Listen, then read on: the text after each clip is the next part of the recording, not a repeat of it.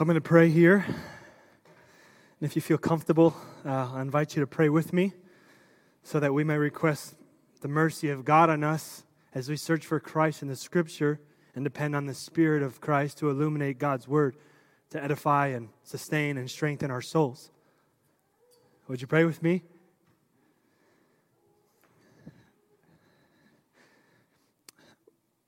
We can have a thousand, a million, a billion beautiful descriptions of you, and yet not even begin to touch or scratch the tip of the iceberg describing or capturing the worth or beauty of your name in person. There is no one like you, Lord.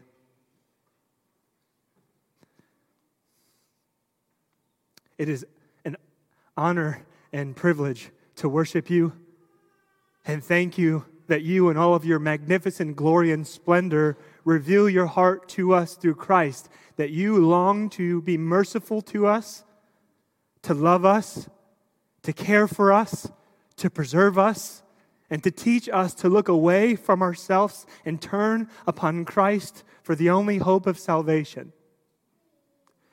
And so, Lord, use the preaching of your word. Thank you for your promises. When your word goes out, it never returns void. And so, hold fast, steady, and sure to that, Lord. Use your word this morning, Lord, to call people to yourself, to remind Christians who are struggling of the power of their salvation found in the person of Christ. Jesus, be everything to us this morning. Humble our souls. Give us attention to Stay focused. We pray all these things in Christ's name.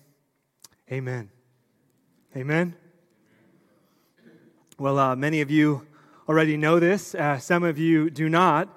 But uh, my wife Lizzie and I, we have three children. We have a five year old, a three year old, and a seven month old Noelle. I can't believe that. She's seven months old now. Two boys, one girl. And uh, I never thought I would say this, but one of the things that I have been seeing in myself lately is this temptation to be a helicopter parent. For those of you who don't know what a helicopter parent is, it's when you're always hovering over your children to keep them safe and protect them from the world. Not necessarily a bad thing, but if overbearing, definitely could be too much. And uh, I'm actually not tempted toward being a helicopter parent in every way. My boys are these rough and tumble little boys. They often fall, get, get cuts, bumps, scrapes, and bruises. JJ actually fell out of a tree this week, and I was proud of him for climbing it so high. Um, so, physical wounds aren't necessarily the thing that scares me. The thing that I fear most for my children as it concerns harm and wounds has to do mostly with people and relationships. Like JJ's in school now, him and his class go out in the playground for recess every day, and you and I both know that on the playground, kids can say and do the meanest things. The popular saying when I was young in the playground was, Sticks and stones may break my bones, but names will never hurt me. That is not true. We all have memories and or wounds from people's words and actions. I was actually reading an article this week from Forbes magazine. The title of it was emotional and physical pain are almost the same. And in the article, it cited Cambridge University, Dartmouth, and a study from the University of Michigan, and the author in it said this While some physical injuries may cause a scar, the impact of those injuries often have a recovery date. However, long term impact of emotional wounds can be lifelong and progressive. The scars are not visible, but unlike physical scars, the difference is that they often grow rather than fade over time. This morning, as we open up our text, I'd like to talk to you about the topic of betrayal. And uh, with this topic, what I'd like to show us this morning is that we, as people, aren't the only ones who know about it and also experience it, but that Jesus himself did as well. In fact, betrayal in the life and ministry of Christ played such an important role that without it, his saving work would not be possible. In other words, if Jesus wasn't rejected, then we can never have been accepted.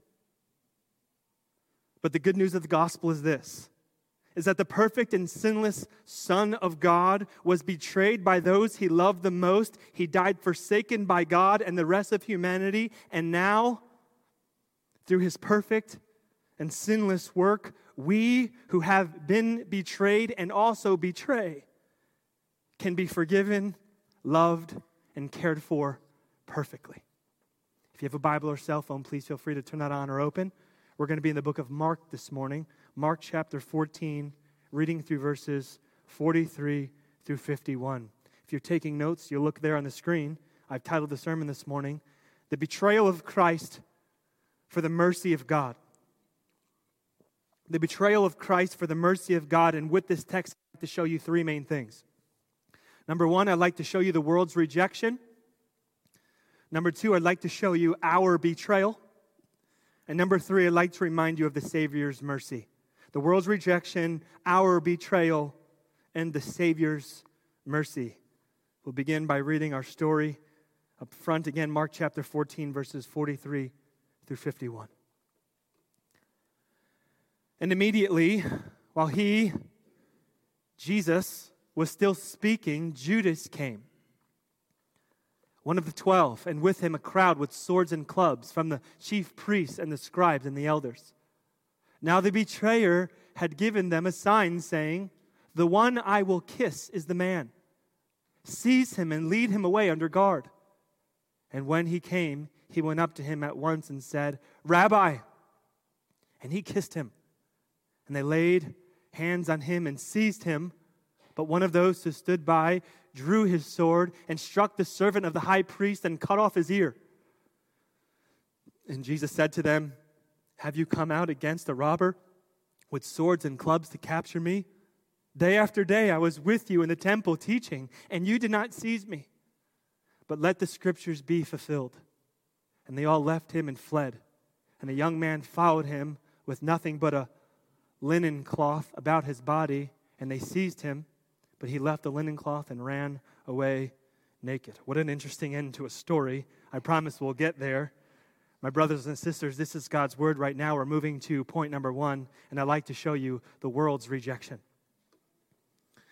Well, we've uh, actually been here together as a church in chapter 14 for three weeks now. And uh, what we have seen together through our time in this study within this one chapter is one continuous story building upon itself. It began with Jesus and his disciples sitting at the table having the Last Supper with him. Then last week after dinner, they journeyed up the mountain of olives into the Garden of Gethsemane to pray. And now here we are this week, and we are presented with Christ's arrest, which will then lead to his trial and crucifixion. Last week in verse 42, which was the concluding verse that we looked at, after the disciples failed to heed Jesus' instruction three times to pray, Jesus, after the third time, came to them, looked at them, and said, Rise, let us be going. My betrayer is at hand. This week, here, if you look, Mark begins our story, and the first thing he does is show us who that betrayer is. It is none other than Judas the disciple. Judas arrives here in the scene with this crowd, most likely fixed of uh, Jewish leaders and Roman guards. They have swords and clubs in hands. And what I'd like to point out to you here is not only Judas's betrayal of Christ, which resulted in a total um, rejection of him, but also what I'd like to show you is Jesus' enduring, long suffering, and merciful love that is offered to his betrayer and this betraying crowd that Judas came with. Judas, or uh, Jesus, and his disciples just got done praying in the garden, and Judas was evidently not there. Just before that, they just got done eating, Jesus, with his disciples during the Last Supper. And while they were eating the supper, Christ himself predicted that this would happen. Just two weeks ago, before that, in chapter 12, Judas was there at the event where Mary broke open the bottle of nard and poured it over Christ's head to express love and worship. And Judas was right there scheming over the ministry money bag. In fact, all throughout the course of Jesus' life and ministry together with Judas, John chapter 12, verse 6 says that Judas had been stealing from it. Day after day in the temple, Jesus visited the Jews, these religious leaders here, and sought to reveal himself and extend to them mercy. And here we have all of these people greeting and treating Christ with his evil, premeditated attack and a plan meant for his destruction and demise. So, here in this garden, this group of men and Judas approach Christ. I'm going to say it again in a different way to change our perspective, to sober us to what's happening. Here in this garden, this group of men and Judas approach God. Judas told the group that he would point out who Christ is by greeting him with a kiss. So Judas approached Christ, got close to him, said, Rabbi, and then kissed him on the cheek. Historically, uh, this type of kiss was a sign of homage and endearment, and the word rabbi here that Judas uses means um, great one and or teacher. But Judas's kiss here was meant to express neither one of those things. With the supporting background that we have here, we are able to understand that this kiss that was given to Christ by Judas was the epitome of mockery and deception. It was meant to deliver a sting. And Mark, here as the author, wants us as readers to stop and think about it. Why, or how could I say that? Well, because stylistically, this is unlike Mark to provide such details in his story. Mark, out of all four, four gospel accounts, is the least detailed of every writer. And as an example here, even here in the story, he does not name the, the, the, the man who cuts off the guard's ear, nor does he name the first streaker in the Bible to ever appear, which is at the end of the story that we just saw a second ago. But here we see that Mark is committed to not leaving out this one thing, this one fact, this one event, which is that Judas kissed Christ. One commentator about this said this When Judas approaches Jesus, he kisses him not with modesty and reserve, but lavishly.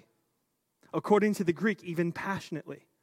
The word here could indicate a prolonged kiss or a very elaborate one, like Joab's earlier kiss and dagger use with Amasa in 2 Samuel 20. It is an act of love performed for a mission of hate. Whatever else the significance of the betrayal kiss, that gesture, along with the honorific title rabbi, makes a burlesque of Jesus. The manner of betrayal becomes the first example of the mockery of Christ. And so, as I point this out to you here, what I'd like to show you is not only Judas's kiss, which holds this premeditated, evil, and overt rejection of Christ, but also Christ himself in the face of his betrayer and the humility, love, grace, and mercy still that he gives to these men. Think about this here. Judas kissed Christ, Jesus let Judas kiss him. God, in other words, let the lips of his mocker touch him. God held out his hands only to be overtaken by his creation. Jesus had endured the evil and insincerity of Judas the entire time throughout the entire ministry. Day after day in the temple, Christ knew that the Jews would not ultimately turn or repent, but he showed up still to offer love, the gospel of grace, to a cold and hard hearted generation which he knew would ultimately reject him and kill him. And these clubs and swords here in the hands of these guards are nothing to Christ. Christ had the power to overtake them, to crush these men, but he didn't. Why? Because Jesus is merciful even to his enemies.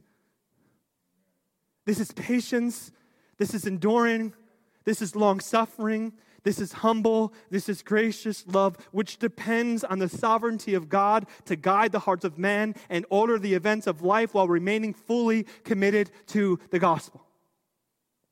The Jewish church and the government here have joined fo- forces to carry out an agenda which is opposite to Christ's hope and agenda Christ had the power to stop it. The scheming was evil. Their plan was godless. And this group's decision was proof of their moral blindness. But still, we have Jesus doing this. Can you see here the love and character of Christ portrayed in the garden? How Jesus was even merciful and gracious to those who rejected and hated him the most. This is the power of the gospel.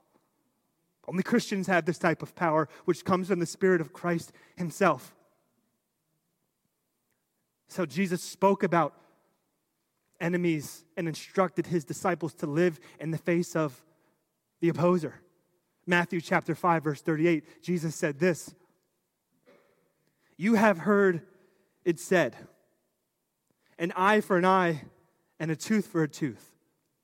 But I say to you, do not resist the one who is evil. If anyone slaps you on the right cheek, turn to him the other also. And if anyone would sue you and take your tunic, let him have your cloak as well. And if anyone forces you to go one mile, go with him two miles.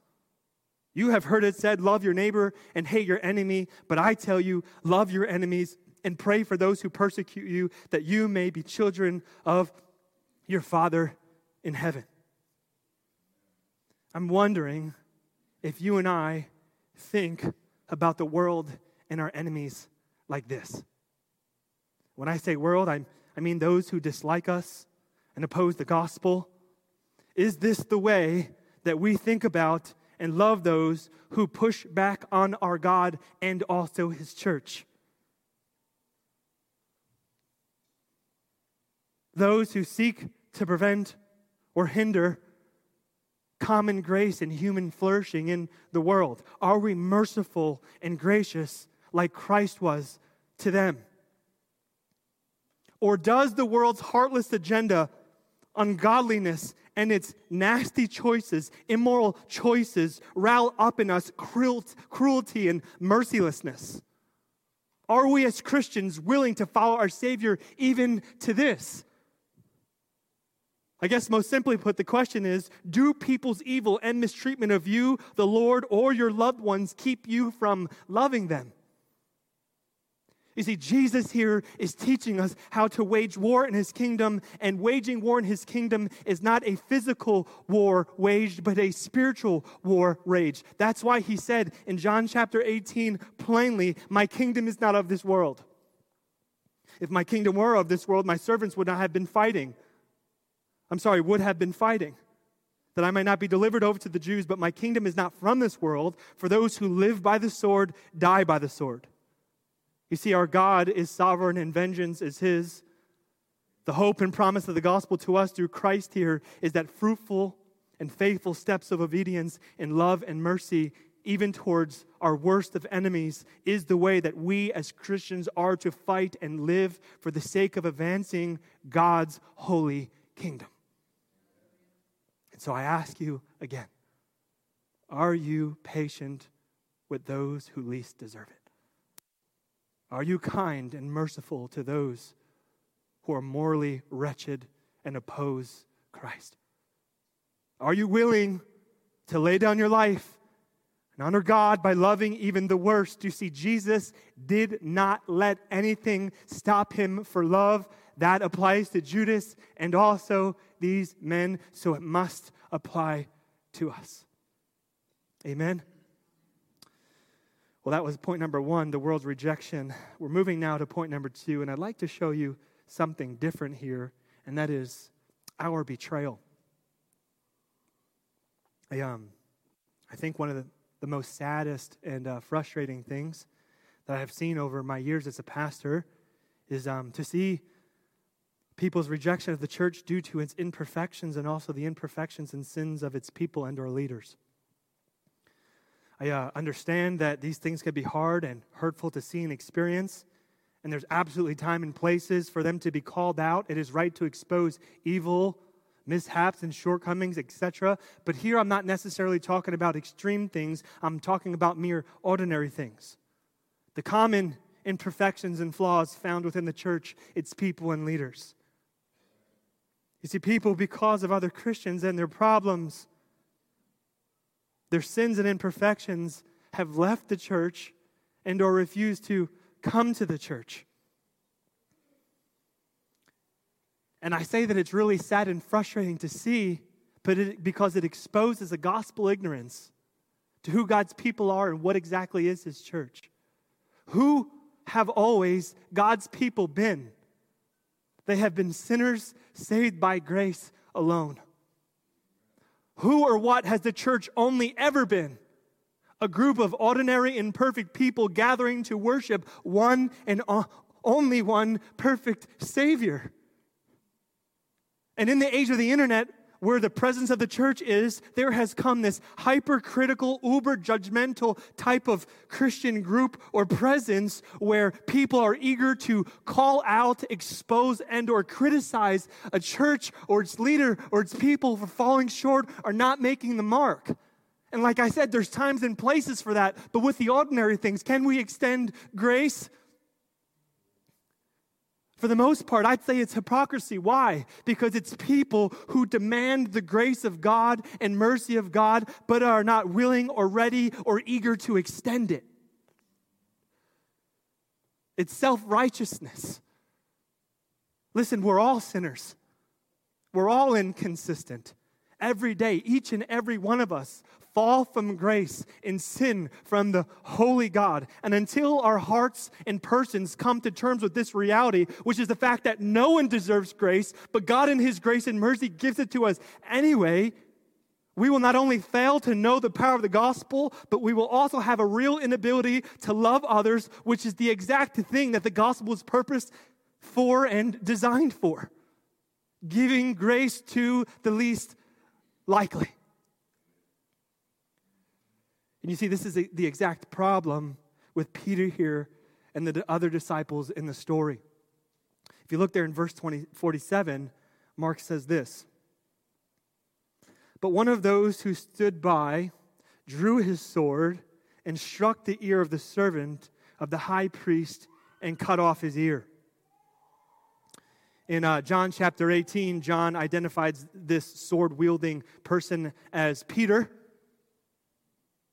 And you see, what Peter didn't understand here was that he struggled with self righteousness.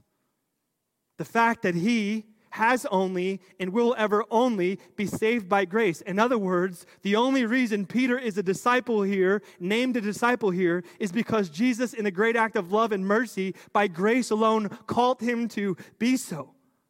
And so, here in the garden, after seeing um, Judas betrayed, he is ready to fight him off and his posse instead of embodying the character, intention, and desire of Christ so as to extend to him mercy. But in Luke chapter 22, after P- Peter cuts off Malchus's ear, which then falls to the ground, we see the grace and mercy of Christ, where then Jesus tells Peter to stop, bends down, picks up the ear of the person whose ear's been cut off, puts it back on his head, and heals him. How's that for love? Healing the person who's seeking to kill you. Judas wanted to fight and condemn him instead. And so here, not only do we have Jesus being rejected by Judas, but we also have the hypocrisy of Peter and the fickle faith and betrayal of the disciples. If you look there in verse 50, Mark says that after Jesus was taken, that they all left him and fled. In other words, after Jesus was taken, no one here in the garden remained faithful to Christ, not even zealous Peter himself. Every one of these men, including all of the disciples, even Mark himself, fled and ran the scene. I mentioned it earlier how in the story we have the first streaker ever known in the history of the Bible. You'll see that there in verses 51 and 52. We're not exactly sure who this young man is that Mark is referring to, but for a number of reasons that I don't have time to get into here, throughout church history, it is believed to be Mark. In other words, Mark, the author, in the same way that artists from the medieval time period painted pictures of their own faces into their work, he is doing the same thing to say, although this story is not about me, it is about Christ. I'd like to emphasize this idea of all and tell you that even me, the author of this Bible book itself, betrayed and fled the scene. Everyone ran, no one stood faithful, and they all said earlier on this chapter that they would. This is prophecy fulfilled from Amos chapter 2, which says, Even the bravest of warriors will flee naked on that day, declares the Lord. In verse 27, Jesus predicted this. For it is written, I will strike the shepherd, and the sheep will be scattered. Here it begins. The sheep are beginning to scatter. I was on Twitter the other day. I follow a preacher. His name is Paul Washer. I listen to him every once in a while. And not too long ago, Paul tweeted this Even the most mature saints will struggle against worldliness and apathy towards God. There is no sincere Christian who does not lament his or her own spiritual and moral failures. Yet this lamenting is one evidence of conversion. The unregenerate, aka non Christians, are unconcerned about such things. You see, Mark's lack of identity, paired with this word all here, is inviting us as readers to examine our own readiness to abandon Christ. In other words, as we think about the applicability of the story, the disciples here are to represent you and me. God's word here was written for the purpose of helping us see, acknowledge, and also confess our own fickleness in following the Lord, which is meant to make us lament and repent over the fact that we all are like Peter and the rest of the disciples here, and in our sin betray God. In other words, one day we can be hot in the faith, and the next day we can be cold. One day we can wake up with love for God and affection for Him, and the next day not feel a thing. One day we can love God, pray, read our Bibles, and be involved in church, and the next day we can be screaming at our children, arguing with our spouses, and hating our neighbors. It comes from our depravity, our sin nature within. It's the very thing that Paul confessed in Romans chapter 7 that we have the desire to carry out good, but we have a real inability to carry it out. And my brothers and sisters, it is essential that we confess this. Why? Because if we do not admit this, then not only will we be un- unable to receive the true power and saving grace of our Savior, but further, relationally, we will be hypocrites and fail to extend mercy and grace towards those around us in the church who need it so desperately and live and function off the same thing that we do. Listen, Romans chapter 3 actually says these words No one is righteous, not even one. No one understands. No one seeks God. No one does good, not even one. And yet, still, because of Christ's love and mercy, God has called each of us to himself and keeps us by grace through faith as his disciples. For it is by grace alone, through faith alone, that we have been saved and called to follow the Lord. Therefore, how could we, who have received such infinite grace and be ready to boast in it, not be willing, ready, and eager to extend it towards other people? I'm not excusing church hurt or leadership failure or sin in other people. I'm just saying that it's helpful, first and foremost, to be reminded of the gospel, which is who we would be and where we would be without the sovereign grace and mercy of God. The answer nowhere. We would be nowhere. But now, having understood this, I ask you have you been critical of other Christians or churches? Whether you're on the left or right. Have you been critical of other Christians and churches? Have you been eager to extend to yourself mercy and not the people whose agendas are opposite towards yours? Before you engage in these things, would you first consider the fact that you yourself have sinned and fallen far short of the glory of God, aka in sin, have betrayed him? You see, this is what Jesus in the garden wanted the disciples to understand that they needed the same type of mercy and grace that was extended to Judas in the garden. They didn't get it. They thought that they can persevere and stay committed to Christ on their own merit and own strength. But Jesus was trying to show them, which they will then connect the dots to after there, that they, the only reason that they could live and preserve and follow Christ was receiving this grace and knowing humbly that without it, they can never make it.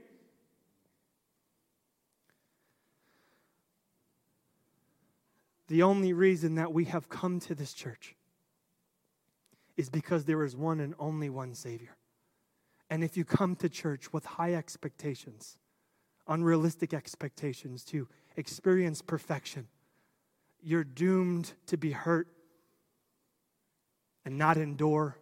Give grace for the sake of Christ. Jesus is the one who keeps this church strong and together, and the way that it stays strong and together is by grace alone. And so, if you've been hurt by a church or a Christian or a brother and sister, I want to say I'm really sorry.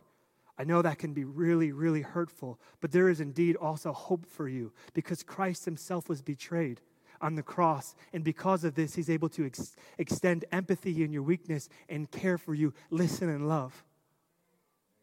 Now's a good time, I guess, to make the punch for membership, right? Uh, we're having membership this spring. A lot of people are signed up. If you've been here for four months or longer um, and you think that this is going to be home for you, I'd encourage you to do it because this is a way for you to, ex- um, to learn about that grace that is only received through uh, covenant commitment to the church. It's what makes membership so beautiful. That we in membership do not commit to a perfect church, but to a perfect Savior. Thus, receiving grace, we know that the only way church would work is by continuing to extend it to each other. That's a Christ centered church. If you're not a member, it's been four months, come talk to me. Amen. Well, that was point number two our betrayal. I like to finish with the best news possible, which is the Savior's mercy. I just mentioned a second ago, but uh, Mark, and the way that he writes and concludes the story, really wants us to focus on this word and idea of all. Earlier on in this chapter, and when the disciples sat with Jesus at the, last, at the Last Supper, in verse 23, it says that they all drank the cup. In verse 31, it says that they all pledged to die with Christ. And yet, here we have each of them all deserting Jesus, which is the climax of the story to lead us to the, the trial and crucifixion of the cross. But this is the point, logically speaking, in the story where it would make sense for Christ here to say, hey, you know what? Forget this. The Jews rejected me. The Romans have met me with cuffs. And now, even here, my disciple, my most loved and trusted ministry partners have betrayed me. No one loves me. No one really cares and or is faithful to God through me. I'm done. But praise God that Christ didn't do this. And this indeed is what makes him such a glorious and faithful Savior. As we consider all of this rejection and betrayal of Christ, what I want to remind you of here is that the scripture says that it was for the joy set before Christ that Jesus endured the cross. What was that joy that Christ had in mind? It was fulfilling his will and role as the Son and Savior of the world, for him to be a sin sacrifice in order to ransom and reconcile a sinful and rebellious creation back to God. In other words, the sinless Son of God died sinfully forsaken, so we, his people who struggle with sin and fickleness, could by faith be guaranteed eternal life and love. God showed his love for us in this that while we were yet still sinners, Christ died for us. Since, therefore, we have now been justified by his blood, much more shall we be saved by him from the wrath of God. For if we were, were enemies of God, were reconciled to God by the death of his Son, much more, now that we are reconciled, shall we be saved by Christ's life. So the gospel is this we, all like sheep, have gone astray, each of us to our own way, and yet it was the Lord's will to lay on Christ the iniquity of us all. Upon Christ was the chastisement that brought us peace. And now, because Christ died and was raised, the promise is that through him, no matter what the sin, no matter what the shortcoming, no matter what the betrayal, no matter what the backslidden story, no matter what your distance from God, there is no one or nothing that can ever separate you from the love of the Father in Christ the Son. And this is the exact opposite of what Satan wants you to believe. He wants you to believe that you're too dirty to be to God, that you're too far from God, that you haven't been praying enough, that you haven't been faithful enough, that you haven't been loving God enough. He wants you to, to make you feel condemnation, guilt, and shame so you don't come. Christ was forsaken for you so you can be accepted. He died sinfully so you can be pardoned as sinlessly. Now, because of Christ's perfect work for you, you get God's promise, you get God's love, you get God's presence, you get God's affirmation, you get God's affection, you get God's blood, which washes you clean from all of your guilt and sin. You are now therefore perfect, without condemnation. Behold, as a child in the presence of the Father. For those of you who know the sting of betrayal, I want to tell you that you get God's care. He wants to heal you and set you free and give you gospel hope. My hope for us this morning is that we would see that Christ was forsaken so we would never be by the one who matters the most, which is God Himself. This is our gospel. Amen. Let's pray. Thank you, God for your great love, that even in our sin, you still want us. That for those of us who've been covered by, by grace in Christ, there's nothing, not even sin itself, that can keep us separate from you. We're always yours. Thank you so much for your great rescue. Kill the lies of the evil one inside that tell us that we have to work our way back or we're not good enough. Jesus died and rose once and for all. That is enough. We love you, Lord, and we praise you. You are the faithful Savior. We pray in your name. Amen.